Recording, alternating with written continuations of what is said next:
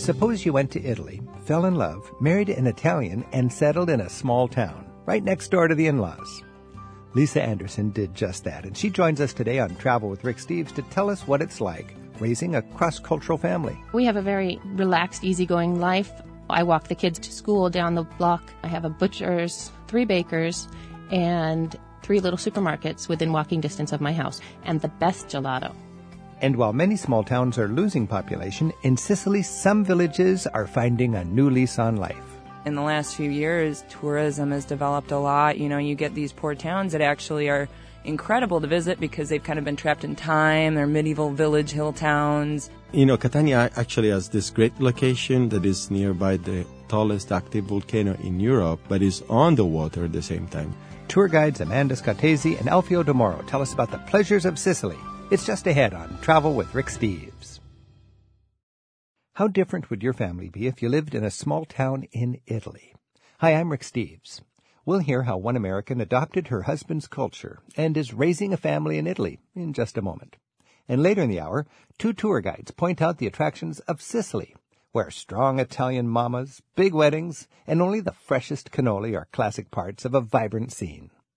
Our phone number is 877-333-RICK, and you can email us anytime at radio at ricksteves.com.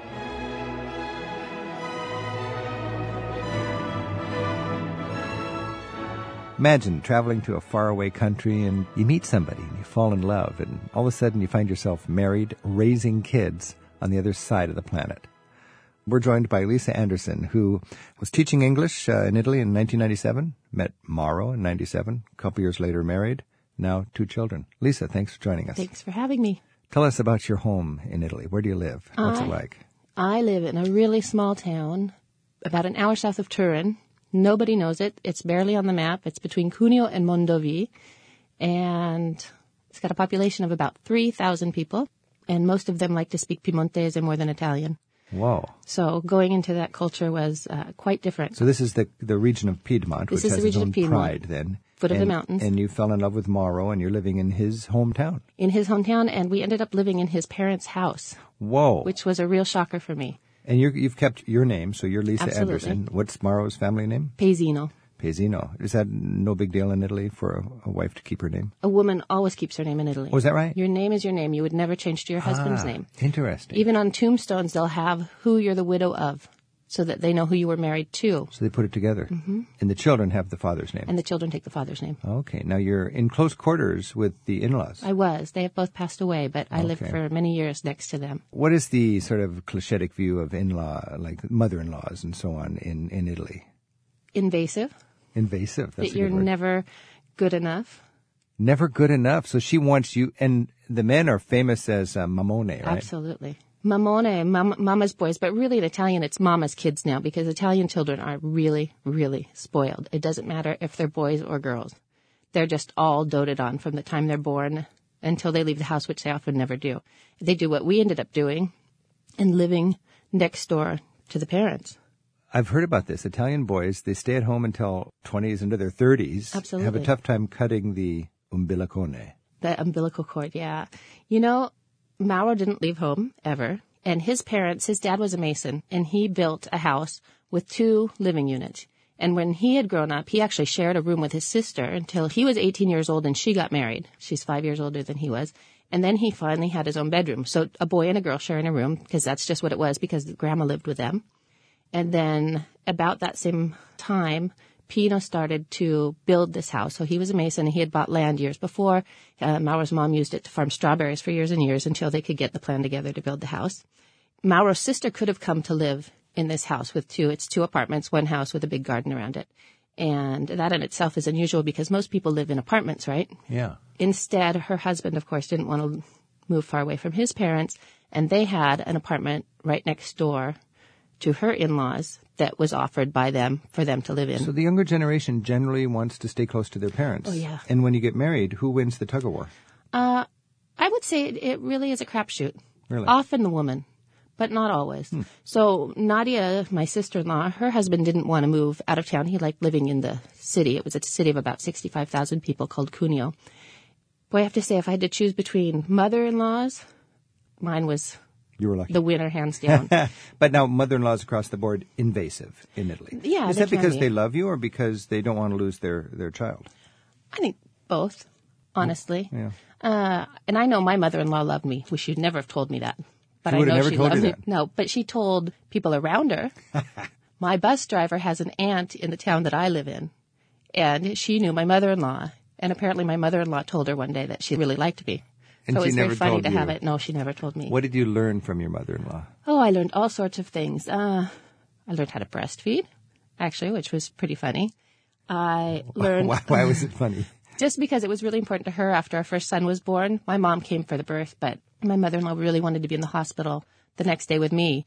And Oh, she wanted you to get things off on the right footing as, as a mom. And So she had the right way to do it. yeah, and she was good at it. My mother was uh, So gracious jockeyed enough herself to just, in there before yeah. your, your actual mother. Well, and my mother was gracious and really just stepped down. And that's a cultural difference because I think she understood how important it was to Maria. You managed to satisfy your mother-in-law in that respect. Yep. You- what, what sort of communication challenges did you have with You know, when we first- relating to older generation in Italy and invasive mother-in-law and so on?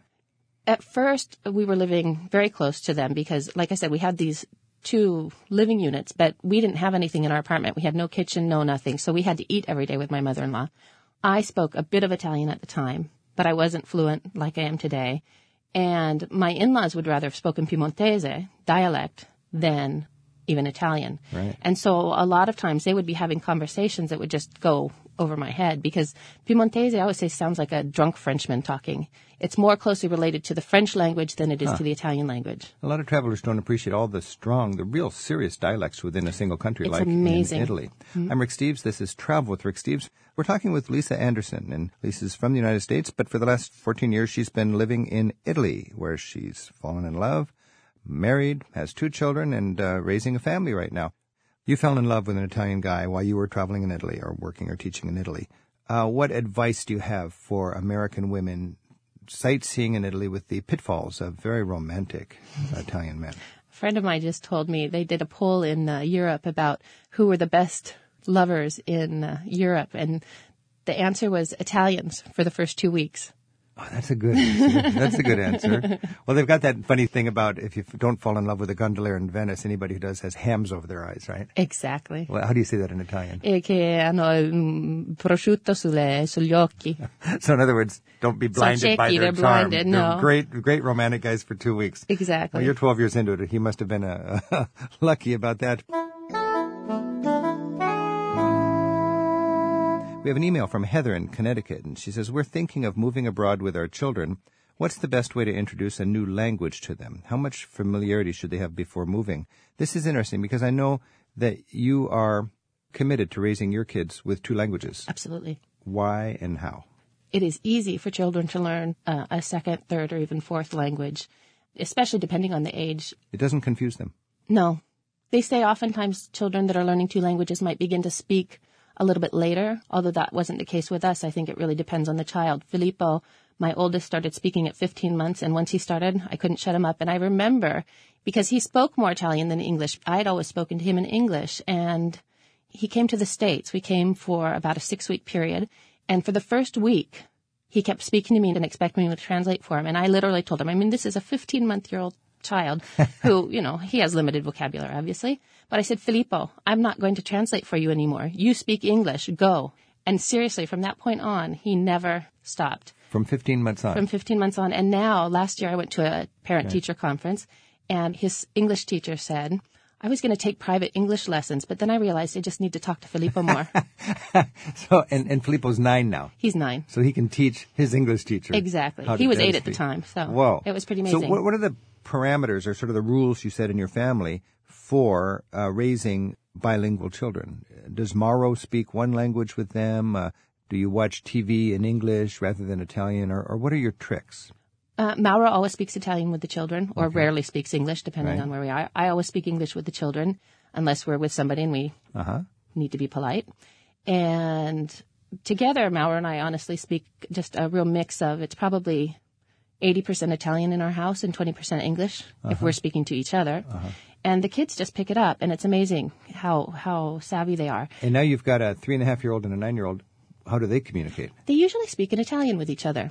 Is that curious to you, or It is, but then when they're in America, when they come to visit grandparents and whatnot, they'll start speaking in English to each other. Wow. And then there are certain words, but they always watch, if they want to watch cartoons or a movie, they always want to watch in English. And uh, uh not long ago, Emanuele was, uh, I think I was on tour. Mauro was sitting down and was turning on cartoons for Emanuele, and it came on in Italian because we have a satellite that allows us to switch the language.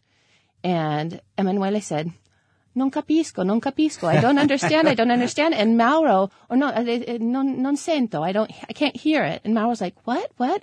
And he finally understood that he wanted it switched to English. Yeah? Well, some I suppose some action hero just is supposed to speak English. supposed to speak it's English. This American sort of cartoon. And you can't watch Scooby Doo with Italian.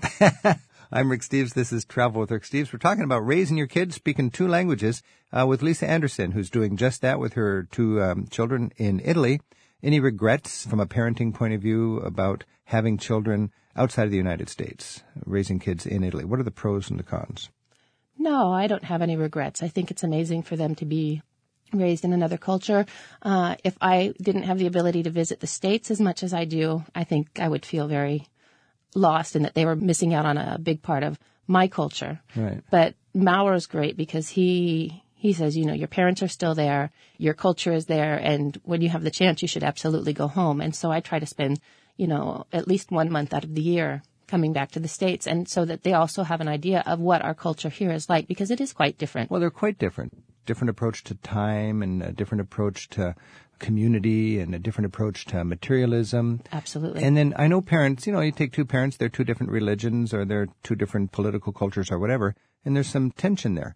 Now, you as an American, your husband as Italian, what sort of um, struggles do you have when it comes to selfishly, lovingly raising your kids with your vision? How do you and Mauro deal with that, or are there issues? Uh, we haven't had any major issues yet. We have some different ideas about disciplining our children. How do Italians discipline their children? They don't very much.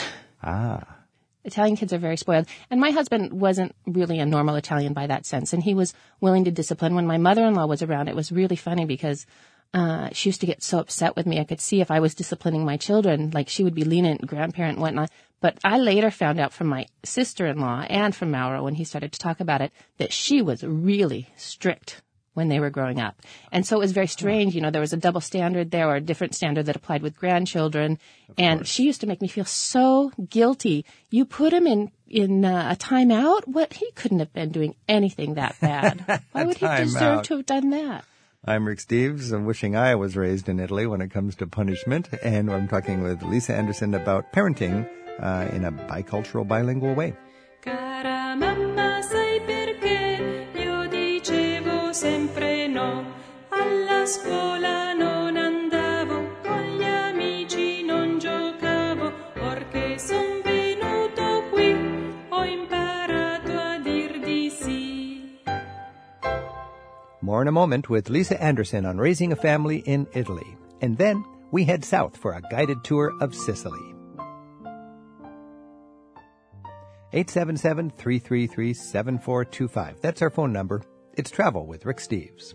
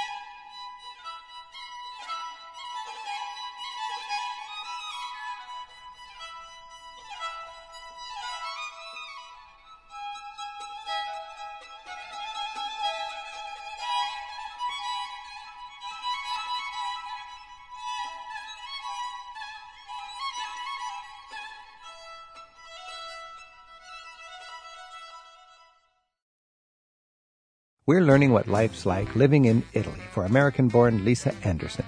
She works as a guide and lives in a small town in the Piedmont region where she and her husband are raising their two boys.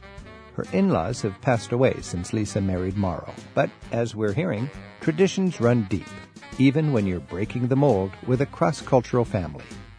And in just a bit, Two guides who specialize in Sicily will show us how the island's history, so distinct from the rest of Italy, only adds to its charisma. Oh mamma mamma, da oggi vita cambierò.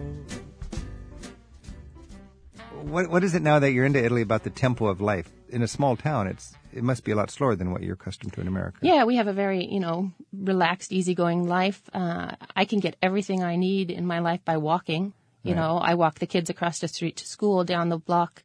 Uh, I have a butcher's, I have a baker's. Actually, I have three butchers, three bakers, and three little supermarkets within walking distance of my house, all within about 15 minutes of each other, and the best gelato. Now that takes more time than just going to the supermarket. Is it worth the time? Actually, it takes less time. Really? Well, it takes more time in the sense that I probably wouldn't go for a big run because when I go into town, I'll walk or take my bike. So I might go daily and I talk to people. Are you accepted after 10 years in a, in a small town? Yeah, you know the You're the people American too. woman. Absolutely, The American woman who, who took away Mauro. Exactly. I married Pesin Shot, the short Pesino, but now I have my own Pesino Chot. That's the dialect Oh, that's for right. well, that's what they call my children.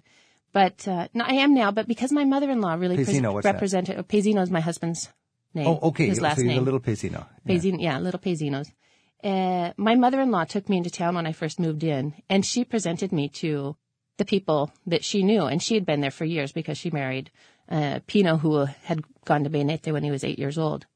So, Lisa, you're the um, classic sort of young family now. You got your uh, wonderful Italian husband, and you got uh, two little boys, nine and three and a half. What do you do when you go on a weekend holiday? Do you pack up the tent and go camping? Uh, head up to No. Switzerland, or what? You live like how far from?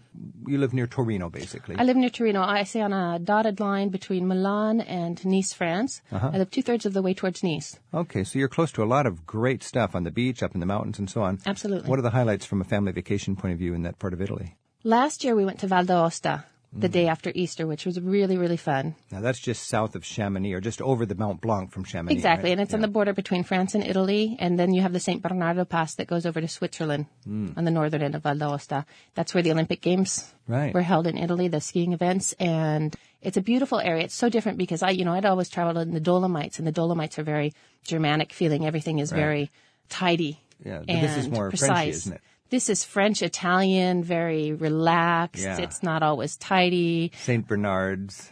St. Bernard's, yes. that sort of thing. What is the Italian middle class family way to camp? Do, do people camp like they do in the United States? A lot of people, I know a lot of people who camp. I couldn't pay my husband to camp. I so you go to think. hotels then, We go to a hotel. You know, just a nice, clean hotel. It doesn't have to be fancy. north of uh, Milan. There's all these different lakes. What's the best lake from a family vacation point of view? You know what? I like them all. Uh, but I like, I like Lake Como. Lake Como, I guess. And that's because we as a family like to go walking a lot. We like to go on hikes up in the hills and you can walk out of Como for hours and hours and it's absolutely beautiful. Let's talk about a few things just quickly about parenting in Italy. How do people handle daycare? Is it a two-income family, one-income family generally? It's this is uh, something that's switching in Italy right now. A lot of women are starting to work. You really need two incomes in Italy. Incomes are relatively low. The average income in Italy is twelve hundred euro a month, which is not a lot of money. $1,500 a About month. fifteen hundred dollars a month. Wow, so that's like about eighteen thousand dollars a year. Yep, Not much. So it takes two incomes to make it in Italy these days. It does. That means more daycare. that means more daycare, and we have uh, the the state funded daycare for those who have access to it can start at six months. However, there are not enough of those to go around, so we have what we call baby parking. Baby parking. Baby parking. It's private daycare. Uh, it's relatively inexpensive, though. When I talk to my friends here in the U.S., uh, they're very jealous of what we have. So it's cheap and reasonable quality. Yeah. You feel comfortable leaving your kid there? Absolutely. The one in my town was fabulous. How about school choices? Does everybody just go to the neighborhood school or is there a lot of jockeying and trying to get your kids into a certain school? Where I live, there's not a lot of jockeying, and our children start what we call scuola materna at the age of three. And it's basically state subsidized daycare. It's a great school. Age they go three, wow. three, three, four, and five, and then they start first grade elementary school. Now you're you're the mother of two boys, uh, Mm-hmm. but a lot of mothers who have uh, girls are very concerned about the pressure by the media to have their girls become supermodels and so on. Is that the same in Italy? Because I know Italy has a lot of trashy TV well, it that is, turns girls and into I mean, boy toys. our prime minister's TV media set Yeah. is the icon. I mean, de- they have all eating, the showgirls eating on. disorders that go with that and so on is a concern. In I think there are enough eating disorders that are going on, and the girls certainly are encouraged to be pretty. I mean, when you have your prime Right. minister going out with showgirls so that's and sort of an ethic in Italy. Then. becoming on inter- Yeah. getting on internet afternoon news for So that you reason. got a cute babe at your side if you're a ah. big shot in Italy. Ah. What about birds and bees? Who gives the talk? There's supposed to be sex education in the school. Right. I will certainly talk to my children about that when the time comes. Is there domestic violence in Italy? It's such a macho Yeah, world. there is. And that- that's is that something is that that they've been focusing secret, or on. is it coming out more? No, it's coming out more and more. Actually, one of the things that they've been trying to take attention away from the, the whole idea of showgirls and having these beautiful women all around, and they're trying to put the focus on domestic violence, which It's the reality. Yeah. The reality of people watching those TV shows. How's divorce in Italy? Is it, uh, it's a Catholic country. Does that relate to the divorce laws and community property and, and what are the standards it there? used to. The divorce rate used to be really low in Italy. It's now up to 50%, which I think is about on par with America. Mm-hmm. Uh, it takes three years of legal separation before you can have a divorce. And then is it community property in Italy? You know, I'm a little fuzzy on this, and this is something I've been talking to a girlfriend about lately. It depends on how long you've been married, from what I understand. Uh, if the woman worked or was a housewife, and theoretically, if a woman separates from a man and she is entitled to child support, she gets one fifth of his income. So are there a lot of women who have had marriages fall apart that are left impoverished and with children? Yes and no. You know, we have a lot more family support still. You have the strong family support. Yeah, and that makes so, a very big difference. That's huge. Uh, what about medical insurance? Is that straightforward for your family? Very straightforward. And like the it? system works really well where I live. Depends on what region you live in Italy. This is national health care? This is national health care, but uh, national health care is managed on a regional level. I used the system to have a hip replacement years ago, honestly, and spent three weeks in the hospital. In Italy? You do physical therapy afterwards in the hospital. So By I national health care? By national health care. And I had to pay, we, we call it a ticket. You have to Hmm. pay when you go and you get your x-rays. Uh, I think I had to pay 34 euro. Okay, 50 And- bucks. Yeah. And I chose to lubricate the system by choosing my own doctor. So I paid for a private visit to my doctor. I went to a surgeon that was considered one of the best in the country. Mm-hmm. That was a 200 euro visit. So you paid extra, lubricate the system. That Uh-huh. means pay extra to get a little extra variety or choice. And you end up paying $300 more for the choice of a doctor. You got the best in the country. Exactly. And you got your hip. Exactly. What do you pay every year for national health care in, in Italy? Uh, it comes out of my husband's taxes. So it's just You know, he has covered. about Family of four. 45, 48% that's taken out of his. All right. I'm Rick Steves. This is Travel with Rick Steves. We've been talking with Lisa Anderson, who spent, uh, well, last 14 years in Italy, uh, happily married, two beautiful boys, a nine-year-old Filippo, three-and-a-half-year-old Manuele. Lisa, you're traveling around the United States. I would imagine as you prepare to fly back to Italy, you'll bring a little touch of your home country home for your kids. Uh, what do they look forward to when mom comes home? I bring jawbreakers, peanut butter, beef jerky, and maple syrup. And Filippo- smoked salmon. Filippo and Manuele and your husband Mauro will probably all jump for joy. Yes. Mommy's home. Jawbreakers, beef jerky, smoked salmon. My husband probably sits there and cringes. Yeah. And the children love it. I can just see that in Italian going, oh, great, rolling their eyes, jawbreakers. All right. Well, Lisa, I hope that you have a smooth return home and uh, give my best to your family. Thank you. Thanks for having me, Rick. Ciao. Ciao, ciao. Scooby, Scooby Doo, Scooby, Scooby Doo, ti cacci in mezzo a mille guai, ma non ti fermi mai. Scooby, Scooby Doo, Scooby, Scooby, pensaci tu. They're celebrating 150 years of United Italy this year. The Piedmont region in northern Italy, where Lisa Anderson lives, is noticeably different from the region we're visiting next. Way down in the south, the island of Sicily. But first, have you ever thought of making your own travel souvenir in the form of a haiku poem?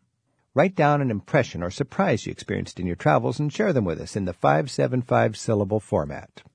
There's a link to send us your original haiku on the radio page at ricksteves.com. Here's what some of our listeners are writing. Bill Lackey from Aiken, South Carolina, writes about his visit to a village in Italy's Cinque Terre. Italian freedom. I burst into Vernazza, never blinking once. Smelling everything, tasting what I can afford, I walk happily. Marty Sherman of Cincinnati notes the different scenery from her home in Ohio on her latest trip. Riding on a bus, see the dusky mountains glow, far away from home. While Amy McCormick in Anchorage sends us this note from her return flight. The plane has landed. Coming home is bittersweet. Loved ones here and there. Quanto ti voglio bene, queste parole d'amore che ti sospira il mio cuore forse non scusano più canzone mia più bella sei tu. Sai tu la vita e per la vita non ti lascio mai più. Mamma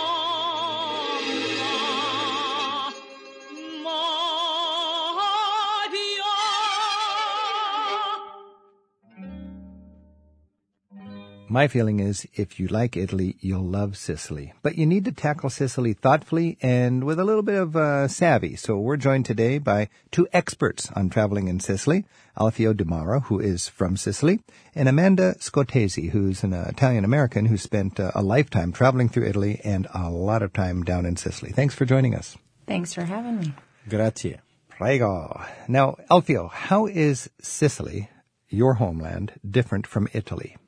Sicily, first of all, has this um, island kind of identity. Sicilian people tend to be so used to have uh, foreigners because they've been always invaded by uh, foreign powers. So who has invaded Sicily over the last 2,000 years? Uh, let's say who hasn't. Who hasn't? yeah. The only one didn't go were the Irish. But by the way, the first great domination we had in the island were the Greeks. The Greeks, okay. Greeks, And they left uh, a layer of architectural influence on Sicily. Yes. Wonderful Um, Greek ruins. Amanda, what are your favorite Greek ruins in Sicily? Oh, Segesta is pretty incredible. It's uh, among these rolling hills, and you get this beautiful view of both a temple and an amphitheater. And that's outside of Palermo, right? You yeah, got it. Yeah, Okay. one hour south. One hour south. Uh, okay, so you have beautiful temples, ancient Greek temples in Sicily. And very well preserved, too. In fact, you could make a case you can find better Greek ruins in Sicily than in most of Greece. I mean, Sicily was a Greek colony. Yes. Uh, in the 8th, 8th century BC, the Greeks moved west, and Sicily was the first That's Greek the first colony. stop. There you go. Yeah.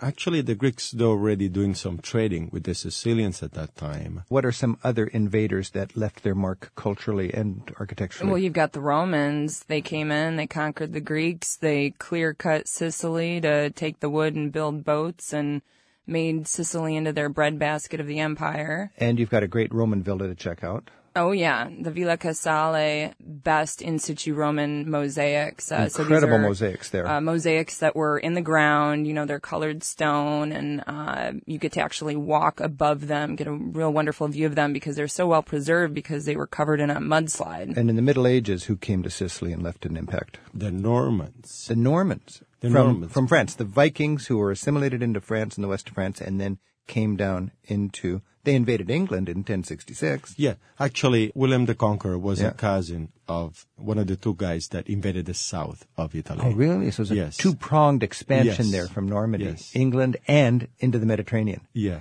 And what influence did they leave in Sicily? They they left a great uh, heritage, but just before them, the Arabs. Arabs. arrived. Actually, because the Arabs they were in the south, that, that is the reason why the Pope sent the Christian Normans to get rid of the uh, Muslims. Oh, the so the, so the Muslims came, and then the popes Yes. told the Normans, Yeah. "Go have your way with Sicily." They were so successful conquerors that you know the Pope must give them some land. But when I'm in the markets in, in cities like Palermo, I can almost feel a whiff of Arabia there.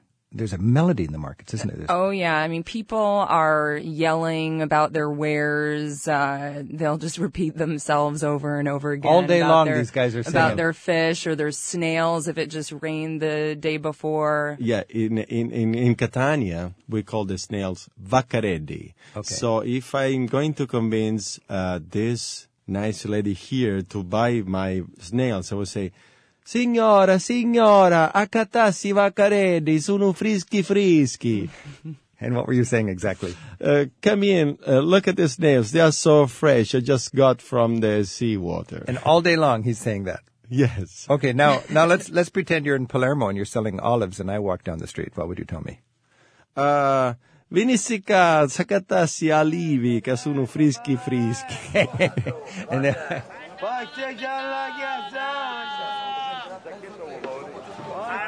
Andatemi a Mazzaleccio, manacce! Sta mangiando tutta la cena! Tagliami, tagliami, tagliami! Pure che mi stanno and, then, and then I could try one. I can say, uh, how do you say, can I try a little sample? Um, Assaggia. Assaggia. And then you'd let me try an olive. Sì, pigliassi, assaggiassi, mangiassi. Yeah, and quanto costa? Uh, per lei ci faccio un Oh, for prezzo me, a speciale. special price Yes. for me? Sì, sì, Thank sì. you. And what would my special price be? Uh, 5 dollari per chilo. yeah, real special price there. and uh, uh, you are so gentile. prego, prego.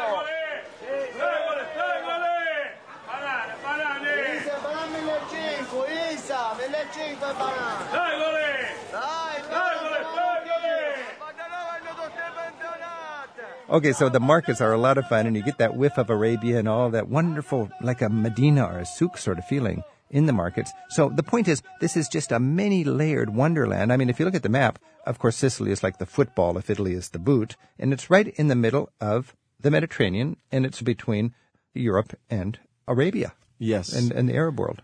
And actually, that specific location of Sicily is the reason why we have we had all of these dominations because it is so close to Tunisia and so close to mainland Italy, and Italy is a natural bridge up to Europe. And this is so it's the logical crossroads. Yes, and it's the largest island in the Mediterranean. So to control Sicily was so important, and also to control the west and the eastern part of Sicily. I'm Rick Steves. This is Travel with Rick Steves. We're talking about Sicily with two experts on Sicily. Amanda Scotese is an Italian American who's uh, spent a lot of time traveling around Sicily, and Alfio Di Mauro is actually from Sicily. Where do you live in Sicily? I do live in Catania, which is the second largest city of Catania. Sicily on the east coast. I'll never forget once I was on top of the volcano having an incredible time on Etna, and then I realized, oh, my, my airplane's flying out of Catania very shortly.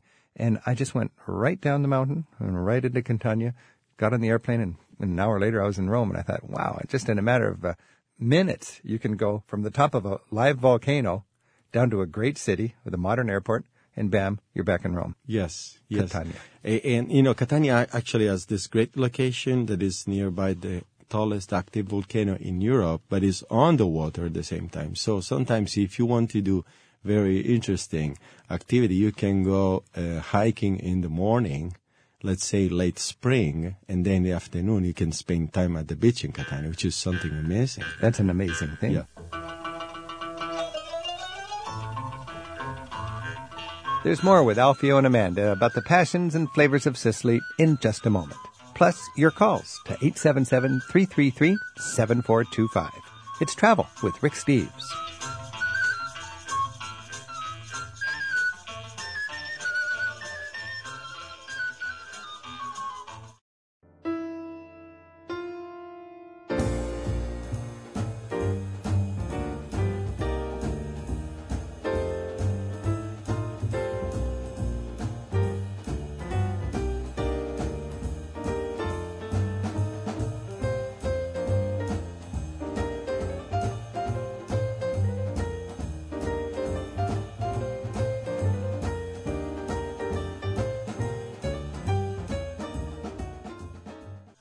Viaggiamo con Rick Steves.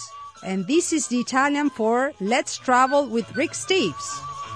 We've got lots to talk about Sicily. Our phone number is 877-333-7425. You can email us at radio at ricksteves.com. Tony's on the line in Houston, Texas. Tony, thanks for your call. Sure, Rick. How you doing? Great. We got some experience in Sicily that you'd like to share, please. Oh, I do. I do. I spend roughly half the year there in Sicily and half the year back in Texas. My wife is Sicilian. We got married uh, in Siracusa, where her family is and was living, and uh, it was quite the adventure. Uh, we still go back often and, and have a, a little place north of Taormina in a little town called Gaggi. It's a nice location. So now this is interesting. We've got a Texan Sicilian wedding in Syracuse. Yes. That sounds fun. it was quite the adventure and the talk of the town. Uh, What did you inject from Texas into the traditional uh, Sicilian Well, wedding? you know, we well, first of all, just uh, uh, kind of Americanized in general. We had bridesmaids and groomsmen, which they don't normally have there. You usually just have a witness uh, on each side that comes up and signs the paperwork and whatnot. And so having a large wedding party standing up front just in itself was quite odd for them. Also, I was flying on active duty in the Air Force at the time, living in Germany, and I brought a bunch of friends down from there and was in uniform, so we had the swords and sabers walking out that they got to see as well. And then it was more at the actual uh, reception where there was American music and Texas songs played, and it had a groom's cake, which they don't normally have, which a big Texas Longhorn from my alma mater, the University of Texas. And the best part of that was for those that uh, follow Texas, they know that there's a sign we do, the hook 'em horn sign, where you put your pinky and pointer finger up and hold your two middle fingers down, Right. making the sign of the bull, which is the University of Texas Longhorn. Well, in Italy and Sicily in general, the cornuto's got a much, much different meaning, completely yes. different meaning, you know, and so that's a huge cultural difference. So wait a You minute. I want to. I, I want to know what the meaning of this thing, Alfio. What does this mean? I'm doing this Yeah. to you right now. This Texas Longhorn thing. Yeah. Yeah, this you don't do that in Sicily. I'm You doing don't this do to you right now. Yeah. What, what, what do you think when I sit here at this table doing this to you? can, can I can I say it? Yes. Uh, that uh, right now my partner uh, at home Yeah. is having fun with somebody else. Oh, is that right? Yeah, it's very serious. That's quite an Sicilian. insult. Yes, it's the worst insult you can. That's give to an- a Sicilian. so. Oh, I hope that's not correct. so that's how you insult somebody. Is you, Yeah. is you make the Texas Longhorns, and it's saying your partner is being unfaithful. Yes, right now. Now, d- you wouldn't want to do that. Okay, so uh, you have to just dispense with your Texas Longhorn uh, uh, spirit there, Tony, when you're down having a wedding in No, it, it was it was great. We actually, my sister-in-law translated for us because it's tradition to sing and do that at a wedding. So I had all these people over. People must have been- were they- actually loved it. Once my my sister-in-law explained it, we all got together, and my wife even joked she never thought she'd be doing that at the wedding. But we have video of all of us doing the the hook'em sign and singing the eyes. I was going gonna ask you if people were- the Italians were laughing hysterically. Were they horrified or were they howling? And I guess they were. Uh, No, they they laughed. They actually got it. I think my my sister-in-law did a good job of translating the That's meaning. good. and- You can get yourself into trouble though. I was I was working in Iran and I, I was with a wonderful man who was our bus driver and I was always excited about what we were filming and I every time I came back to the bus I gave him the thumbs up sign because I couldn't speak uh, Farsi with him and I kept giving him the thumbs up sign and then later on he told me uh, you know uh, in my country that's the same as giving me the finger. The finger. You know, and so no more thumbs up in Iran and, and no more Texas Longhorns in Sicily. Sicily, exactly. Hey Tony, when you had the reception, I know you had a lot of uh, Texan culture there. What do you remember from the Sicilian food? Oh, well, you know, Sicilians take food very serious, and weddings in the south of Italy in general are just a huge affair. And my family was actually from the Naples area, going back to my grandparents, so I was somewhat familiar with it just in, in passing. But you know, my wife and I planning this for months. The best part was you get to go around to the different villas where you're going to have your reception, and you just get food. You know, you sample their food, and and that was my favorite part. Was I just got to go around all these villas and get free food. Amanda, if you go to a, a, a big to-do in Sicily, what kind of food would you expect to enjoy? Ooh, lots of seafood, some great mussels. Uh, Not so and- much pasta down there. Pasta's more. Oh, northern- you'll have pasta, but often it will involve either seafood or vegetables. They they cook a lot with vegetables. And Alfio, what would you look forward to if you had a relative having a wedding in Uh, Sicily? usually, fish is more expensive, so that's why you will always find that the whole menu in a wedding is fish. Fish, because they're this- impressing their guests Yes, with the very exactly. best of the Yeah. food. And what what about the sweets and the desserts? Um, we have, because of the Arabs, we have a, an endless number of sweets in the island. The Arabs are the domination that brought the sugar cane in Ah. Sicily. It was the first place in Europe to have sugar was and they, Sicily. And they brought also modern, for that time, system of irrigation. Huh. So that's why we end up with all of these sweets, uh, cannoli, cassata, um, Well, and then you also have all the wonderful sheep making the milk for the ricotta because they make. Uh, Put the ricotta in the cannoli. right? yeah, you put the ricotta on the cannoli or the cassata cake. It's very fresh. Tony, how long have you been married now to your Sicilian bride? Almost four years now, three and a half. Four years. years. What are the if somebody goes down to Sicily and, and falls in love with a Sicilian? Can you give us a few lessons from your experience? What do we have to watch out for?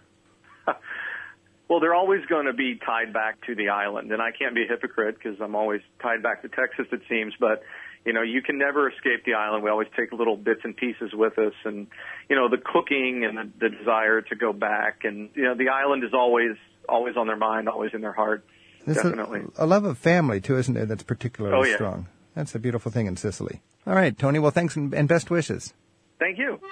I'm Rick Steves. This is Travel with Rick Steves. We're talking about Sicily. We're joined by two experts on Sicily, Amanda and Alfio. You know, so many of our perceptions of Italy are from Italian immigrants, Italian Americans.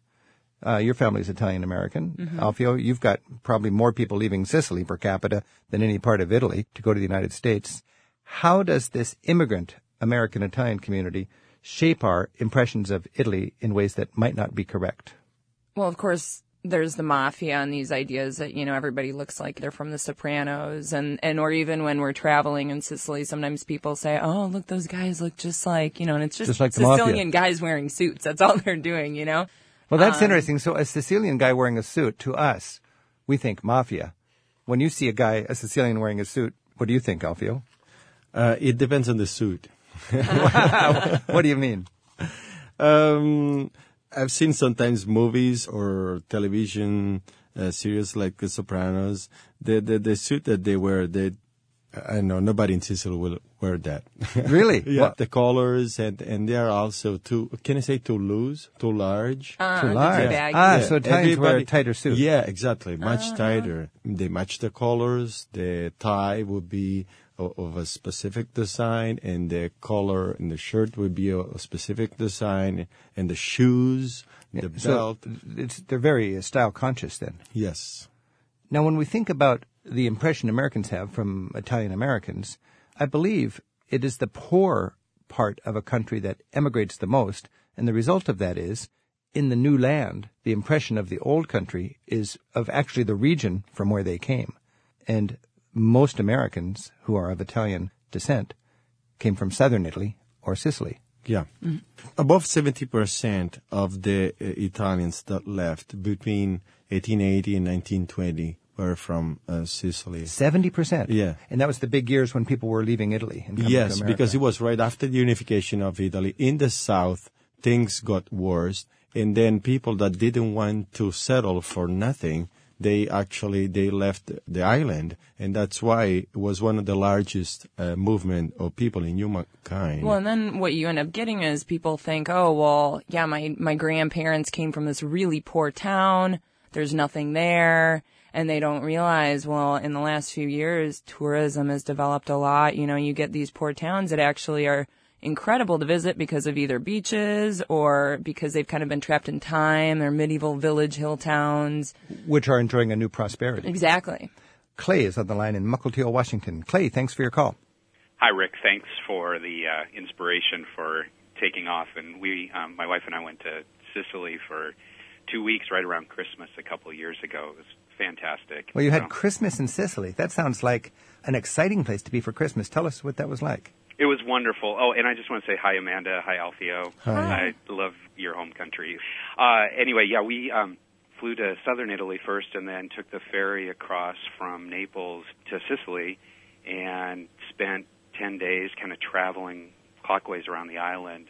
I was so struck by just how everything gets decked out for the holidays, and we ended up spending Christmas Eve and Christmas Day in Taormina, and they had a bonfire on Christmas Eve, and it just seemed like the whole town turned out and stood around the bonfire, and it was clearly a time to get connected with family and friends, and and just spend some time together before everybody went to mass, and then after mass, the streets came alive. Like I, I mean, it was it was one o'clock in the morning, and you would have sworn it was you know midday and you were on the floor of the New York Stock Exchange. I mean, it was just amazing how many people were out. It w- it was wonderful. After Mass, after midnight on Christmas Eve. yeah, exactly. Wow. And you're talking about Taormina, which is the most sort of elegant and ritzy resort town on the island. I, I would think it would be even crazier in other parts. Alfio, tell a little bit about your memories of Christmas,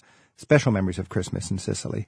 Um, Christmas in Sicily is, is a time where all of the family gets together. Now, this is interesting because we are always together during the year. So we actually don't have an excuse to be together in Christmas. But of course, all of the extended family gets together. You can have, um, I don't know, 30 people sitting at the table for uh, dinner. And then Christmas Eve Mass, the midnight Mass. Yes, And, and then, then and then is it go- typical to go outside? Yes, it is typical to go to mass, and then once you are already outside after mass, and then you do the passeggiata in the, The main- in after main midnight. street. I never Yeah. thought about that. Especially in little towns, that makes a lot of sense. Clay, imagine what a shame it would be to be sitting in your hotel and missing out on that. Oh, I know, and and that was that was just it. I mean, it was it was wonderful to just be out in that, and you know, you mentioned that Taormina is sort of uh, you know shishi and unapproachable, but I, I think being there in the down season over the holidays, where you know it wasn't a lot of kind of summer tourists, it Yeah. was so approachable, and and people were just so welcoming, and I felt like Taormina really showed its true self and and not this sort of veneer of high class. And the most wonderful part though was just on Christmas day we didn't really know what to expect. There weren't a lot of things open necessarily but the amphitheater there Hmm. in Taormina was open and and I think as you know it overlooks Mount Etna and we had the most wonderful day hanging out in the amphitheater for the entire day you know, kind of catching up on our journal writing and watching the clouds sort of roll in over Mount Etna. and it and Clay, wonderful. we have to remind people who haven't been there. Uh, is a resort on basically on top of a on top of a cliff with a bunch of beaches down below it. Right. Yeah. Yeah. And yeah. and then you've got this 2,500 year old Greek temple uh, with the great uh, semicircular stone seating and so on, situated on the top of this cliff. Yes. With this incredible view of the volcano and uh, the coastline, and you, you sit there on 2,000 year old stone bleachers, marveling at all the history and all the natural wonder and all the vibrant culture today that makes Sicily such a wonderful place to visit. it was absolutely amazing. And those are just two small highlights of what was, you know, really 10 wonderful days. I think it was the perfect time of year to go to Sicily. And Clay, you were there in the dead of winter. What was the weather like? It was nice. I mean, I'm from the Pacific Northwest, so not much gets us down around here, but the the weather was for the most part clear and cold. There was one day that we got rained out. We had planned to go to Piazza Armerina and the and the Mhm. Villa Casale there, and for the most part, you know, we just wore our jackets and you know, we weren't there to go to the beaches. We were there to sort of see a different side. So it was it was really perfect. Very quick question. Did you stay in any of the uh, farmhouse B&Bs in Agriturismo? No, we we stayed in Cefalù for a couple of days in a small B and B there. Wonderful. You know, Yeah, the Cefalù really is my great. favorite coastal town in Sicily. I mean, Palermo and Syracuse are huge and Catania, but Cefalù is charming and colorful, and you just feel like you're part of the uh, part of the gang there. No, it was it was really great, and and you know, again, that time of year there were a lot of processions, and so every night it seemed like there was sort of a different band that had just kind of funky musicians, and they all wore different kind of crazy hats. I mean, it was a really a lot of fun to to see the different processions come through. Did you feel safe when you were in Sicily? Oh yeah, without a question, it's a super safe place. Did you gain weight? Uh, well, of course. Oh my gosh, you know that you can't turn a corner without seeing a fried this or that, or um, or or eating a lot of pistachios and ice cream and everything. All right. So it was wonderful. Hey, Clay, well, thanks for sharing and uh, happy travels. Rick, again, thank you so much for all you do. You bet. When I think Italy, I think great food, and when I think Sicily, I think food with passion. There's so much food. You go to the markets and you just you just want to eat everything. Amanda, what's a treat we should be sure to know about when we're in Sicily? A really lovely treat are fichi d'India. These are prickly pears. These are the fruits that grow on the cacti, and they grow wild all over uh, southern Italy. And you know they're native though to the Americas, so that's why they're called. I mean, literally, fichi d'India means fig of India, which Ah. is considered to be the New World, right? So the cactus fruit were brought back by New World explorers, Yep, like the tomato. and they thrived in Sicily. They thrive there with all the sun and the coastal airs and, and they everything. peel these things back, and you get a yeah, delicious. you don't. You got to make sure not to pick them with your own hands, and you got to have someone. You got to have special gloves, and you peel them, and they're uh, almost like a watermelon. They're really watery and refreshing, and they range in color from like an orange to a, a burgundy magenta color. They're beautiful. I found children sell them out of buckets at tourist sites, just to tourists to like we would have a lemonade stand. Or Yeah, something exactly. Like and they'll peel it for you and cut it up. Always let a local peel your figgy di India. That's one thing I learned. Yeah, the secret about the fichi d'India is that you want to eat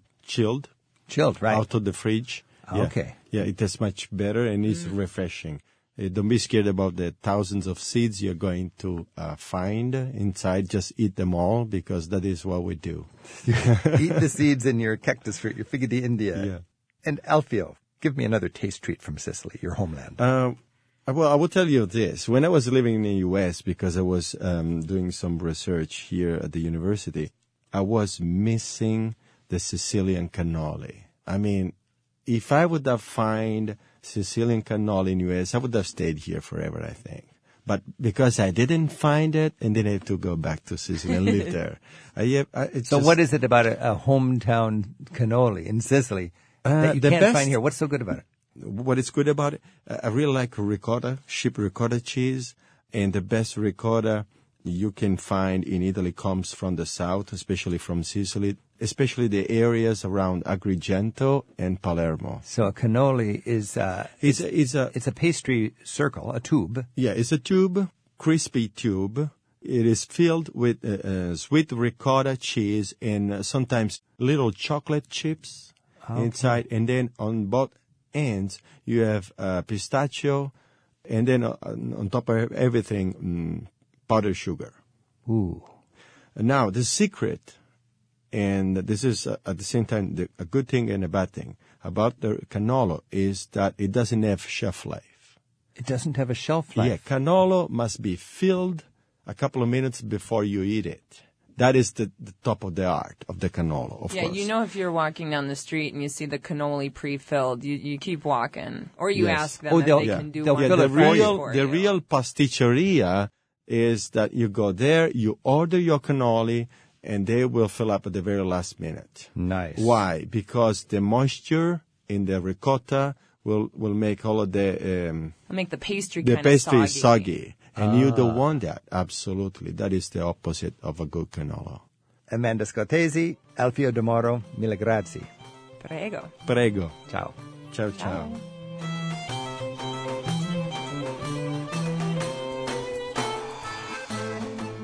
Travel with Rick Steves is produced by Tim Tattan with Sarah McCormick at Europe Through the Back Door in Edmonds, Washington. Thanks to haiku reader Keith Stickelmeyer for helping with today's show. You'll find many interviews from past editions of the show, arranged by the countries we discuss. They're available to download to your portable player or smartphone. Look for the Rick Steves Audio Europe links on our website at ricksteves.com or as an app at iTunes. And join us again next week for more travel with Rick Steves. Rick Steves teaches smart travel to Italy and beyond. At ricksteves.com, you'll find an archive of interviews from his radio show, free audio tours of Italy's top sites, a monthly travel newsletter, and a world of information to help you turn your travel dreams into smooth and affordable reality. To gear up for your next Italian adventure, begin your trip at ricksteves.com.